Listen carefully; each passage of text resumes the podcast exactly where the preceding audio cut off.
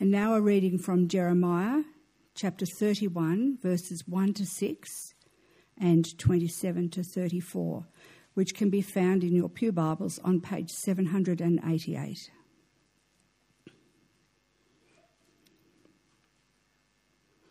At that time, declares the Lord, I will be the God of all the families of Israel, and they will be my people. This is what the Lord says. The people who survive the sword will find favour in the wilderness. I will come to give rest to Israel. The Lord appeared to us in the past, saying, I have loved you with an everlasting love. I have drawn you with unfailing kindness. I will build you up again, and you, virgin Israel, will be rebuilt. And again you will take up your tambourines and go out to dance with the joyful. Again you will plant vineyards on the hills of Samaria. The farmers will plant them and enjoy their fruit. There will be a day when watchmen cry out on the hills of Ephraim, Come, let us go up to Zion, to the Lord our God. The days are coming, declares the Lord, when I will plant the kingdoms of Israel and Judah with the offspring of people and of animals, just as I watched over them, uproot and tear down, and to overthrow, destroy, and bring disaster. So I will watch over them to build and to plant, declares the Lord. In those days, people will no longer say, The parents have eaten sour grapes and the children's teeth are set on edge. Instead, everyone will die for their own sin. Whoever eats sour grapes, their own teeth will be set on edge. The days are coming, declares the Lord, when I will make a new covenant with the people of Israel and with the people of Judah. It will not be like the covenant I made with their ancestors, when I took them by hand to lead them out of Egypt, because they broke my covenant, though I was a husband to them, declares the Lord. This is the covenant that I will make with the people of Israel after that time, declares the Lord. I will put my law in their minds and write it on their hearts. I will be their God, and they will be my people. No longer will they teach their neighbour or say to one another, Know the Lord, because they will all know me, from the least of them to the greatest, declares the Lord. For I will forgive their wickedness and will remember their sins no more. This is the word of the Lord. Thanks be to God. Well, good morning, everyone.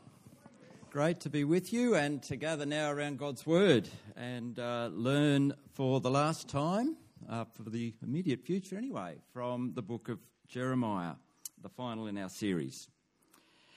You know, it used to be that you only bought batteries for a torch or maybe a children's toy. But at the moment we're going through a technology revolution with batteries, aren't we? And the way this affected me recently is that I've bought some tools for working outside. So I now have a mower which has an electric motor, and you plug a battery in it to make it work. I have a blower to clear the leaves away, and also a vacuum which can suck them up, and a trimmer for the hedges. And I'm sure in time there'll be a lot of other tools as well, where it's all just powered by batteries. And I have to say, these battery tools are so much easier to use than the old ones that use petrol. They start in an instant, there's less vibration, and they're a lot lighter. So there's something new happening out there in the battery world, isn't there? Something quite radical, and not just with batteries, but with everything that's coming. Well, today we come to the final week in our series on Jeremiah and this pivotal chapter 31, which has the promise of a new covenant.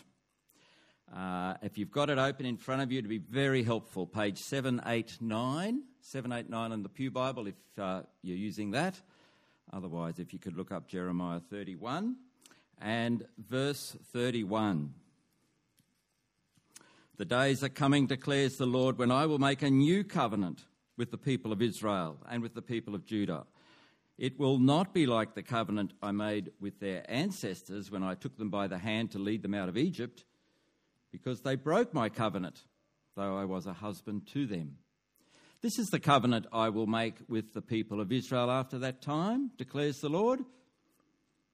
I will put my law in their minds and write it on their hearts. I will be their God, and they will be my people. What a wonderful message of encouragement that must have been to the people of God in exile in Babylon. Remember last week we talked about the exile. We talked about whether this was the end for Israel, how in their minds they must have been thinking, maybe our nation is over. You know, nations rise, nations fall. There's nations in antiquity that we don't know anymore. Maybe they thought they were going that way. Maybe they were wondering, whatever happened with the covenant to Abraham, the promise to be a great nation? Whatever happened with the covenant with Moses and the salvation of the Exodus and the giving of the law? Maybe they were wondering about the covenant with King David, the promise of an everlasting dynasty. They're asking, where is God in the midst of this disaster? Well, Jeremiah chapter 31 assures them that there is hope. A new covenant is coming. God has not forgotten them. There's a new covenant coming which will both fulfill and transcend all these previous covenants. God will keep his promises, but not in a way the people could possibly have imagined as they heard Jeremiah's prophecy. I wonder if it would have been a bit like us say, going in a time warp back to the 1960s and trying to explain to people there what the 2020s would look like with everything powered by batteries. Do you think they'd believe you? Well, for these people to imagine what the new covenant must have been like while they're languishing in exile there in Babylon, probably a similar difficulty to grasp it. But, you know, they didn't have to grasp everything. All they had to grasp is that God had not forgotten them. There was a new covenant coming. There was hope. Now, in a similar way for us today, who do know the new covenant, we can sometimes still have trouble grasping the future and all the implications of that covenant. I mean, the promises of this covenant of a life forever with our Creator, redeeming God in a wonderful new creation. Can you imagine that? Sometimes, you know, what's it really going to be like? It's hard to grasp the detail, isn't it? To take it all in. But when we look at Jesus, you know, we can believe the promises and we can have hope. And in the end, that's all we need. We need to know the one who makes the promises, and then we can have hope that they will be fulfilled. Well, for the people of Jeremiah's day, the promise was that after 70 years, they would return from the promised land and God would restore the nation. Jerusalem would again be the capital of the nation. The temple would be restored in Jerusalem. The people would again have this visible sign of God's presence with them, and a future and a hope. And look at the lovely picture Jeremiah gives them at the start of chapter 31. And those words that we read there, say from verse 4, where he says, I will build you up again, and you, virgin Israel, will be rebuilt. Again, you will take up your timbrels and go out to dance with the joyful. Again, you will plant vineyards on the hills of Samaria. The farmers will plant them and enjoy their fruit. There will be a day when watchmen cry out on the hills of Ephraim, come, let us go to Zion, to the Lord our God. God is going to build up the nation once again. They'll plant their vineyards, there'll be rich harvest, they'll go to Jerusalem, to Zion, they'll again be worshipping the Lord. I wonder if you recall back in chapter 1, 6 weeks ago, we looked at the call of Jeremiah. Chapter 1, verse 10. Do you remember what Jeremiah was appointed to do? It said there that he would uproot and tear down, he would destroy and overthrow, he would build and plant. So over these weeks, we've seen prophecies of Jeremiah talking about the nation being overthrown, being torn down. But here now is the prophecy of the renewed nation, being built up, being planted. And if you look there, did you hear it, recognise it in verses 27, 28 of 31? The call narrative reinforced. It says there, when I will plant the king, sorry, the days are coming, declares the Lord, when I will plant the kingdoms of Israel and Judah with the offspring of people and animals, just as I watched over them to uproot and tear down, to overthrow and destroy and bring disaster, so I will watch over them to build and to plant, declares the Lord, declares the Lord. And so that call narrative is coming through again and again throughout the letter and once again here. But now not in terms of God pulling down, but God's planting and rebuilding. And the people will be restored in the promised land.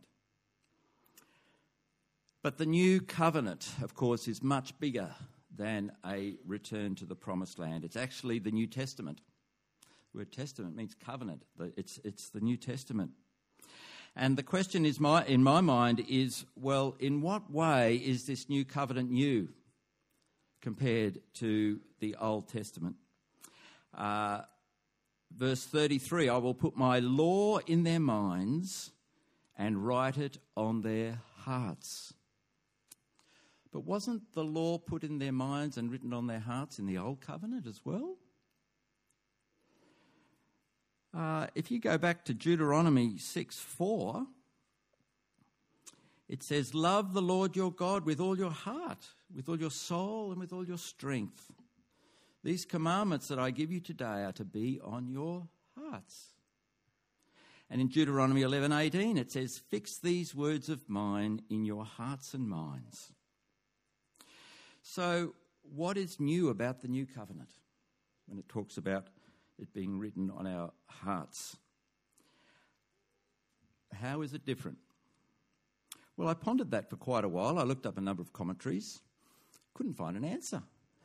But then I thought, well, you know what's different? What's the Sunday school answer? Jesus. Jesus makes it different. So that everything that's gone before, Jesus is far superior to everything. He will make it all new.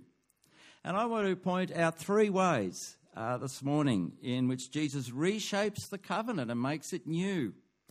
Firstly, Jesus makes it personal. Jesus is God come in the flesh. God reveals himself in many ways in the Old Testament, but there's no clearer way than this, coming in person, the person of Jesus. John 1:17 and 18 says this. It says, for the law was given through Moses, grace and truth came through Jesus Christ. No one has ever seen God, but the one and only Son, who is himself God, and is in closest relationship with the Father. He has made him known. So we don't have to live in a fog about God. We have a revelation, and it's Jesus. And so he makes God personal for us. And this is not just head knowledge, but heart knowledge. And there's a number of passages we could refer to here, but I want to take us to the Sermon on the Mount in Matthew, where Jesus takes the Ten Commandments and redefines them in terms of our hearts. And so you'll get the commandment to not murder. And Jesus says this, he says, you've heard it said you shall not murder. But I tell you that anyone who is angry with a brother or sister will be subject to judgment. So it's not just the letter of the law and the outward act of murder, but what's going on in the heart. And then Jesus also said, you've heard it said that you shall not commit adultery. But I tell you that anyone who looks at a woman lustfully has already committed adultery with her in his heart. And so can you see how Jesus takes the letter of the law and applies it to people's hearts? And I think this is what Jeremiah is pointing to in his prophecy. In the new covenant, the law will be written on their hearts. So Jesus makes it personal. He's God in the flesh, and then he takes the old covenant and redefines it in very deep and personal ways, applies it to our hearts. Now, secondly, the new covenant is new because Jesus offers a better sacrifice. At the Last Supper, Jesus takes the cup and he says, "This cup is the new covenant in my blood, which is poured out for you." That's Luke's version. So in the old covenant, it was the blood of animals, which was offered to take away sin. In the new covenant, it will be the blood that Jesus shed on the cross. Hebrews 9:12 and following says this: Jesus did not enter the tabernacle by means of the blood of goats and calves, but he entered the most holy place once for all by his own blood, thus obtaining eternal redemption. The blood of goats and bulls and the ashes of a heifer sprinkled on those who are ceremonially unclean sanctify them so that they are outwardly clean. How much more then will the blood of Christ cleanse our conscience from acts that lead to death, so that we might serve the living God? So the new covenant is new because the blood of Jesus is so much superior to the blood of bulls and goats. He shed his blood that it might break open our hearts to want to love and obey him. So it's the new covenant in his blood. Then thirdly, it's a new covenant because of the Spirit. Jesus promises the gift of the Holy Spirit. John 14:16, "And I will ask the Father, and he will give you another advocate to help you and be with you forever, the Spirit of truth." And we know that Spirit of truth came at Pentecost, but that Holy Spirit is present in every Christian who declares Jesus is Lord. When you submit your life and declare Jesus is Lord, you cannot do that apart from the power of the Holy Spirit working in you. And so followers of Jesus have this new life in the Spirit, a new life where God softens our hearts to live for him. 2 Corinthians 3:3. And I brought with me this wonderful illustration I've been preparing all week that talks about 2 Corinthians 3:3. And you know what it says? It says, "You show that you are a letter from Christ, the result of our ministry, written not with ink, but with the Spirit of the living God, not on tablets of stone, but on the tablets of human hearts." And God wants to write on those hearts a story about Jesus and how he's transforming your life. It's new. It's so different. And it's about the Spirit, this new life we have in the Holy Spirit. So, my friends, there are three important ways in which the new covenant is totally new. Firstly, Jesus makes it personal. Secondly, Jesus offers a better sacrifice. And thirdly, Jesus promises the gift of the Spirit. We're living in a world which is always looking for something new, isn't it? A new model, new technology, new ways of thinking. Human beings have a habit of getting bored very quickly, and so we're always looking for something new. Well, God provided the new thing, 2,000 years ago. Jesus is God come in person to show us how much he loves us and wants to give us. We don't have to keep hankering after the latest trend to try and relieve our boredom. Jesus promises to provide us with everything we need. People today are looking in all the wrong places. So how do we share this new covenant with them? These incredible truths we've looked at this morning. I want to suggest one way we have at the moment is through Alpha. Alpha is sometimes 10 weeks, but we're doing the 8-week version of the course. And it's a great way of looking at the enormity of the new covenant, but in portions that we can cope with week by week. The new covenant's enormous, isn't it? But Alpha breaks it down into digestible portions so that each week we look at a different topic and cover the basics that of this whole wonderful new covenant. And Alpha does it in a very open, friendly and welcoming environment. My friends, there's so many people out there in our world who are living lives of quiet desperation. People who are lonely. People who need our friendship, but also the friendship of God. And Alpha is a wonderful way we can show them that friendship and lead them into the new thing that God wants to do in their lives and the excitement of following Jesus. That'll lift anyone out of your boredom to follow him. And we have a wonderful way of doing that through Alpha. Come and talk to me and Linda if you'd like to know more. So today is our last Sunday in Jeremiah. How have you gone with it? Some tough stuff in Jeremiah, isn't there? Tough stuff of a holy God and his absolute standards. Tough stuff about his judgment on idolatry,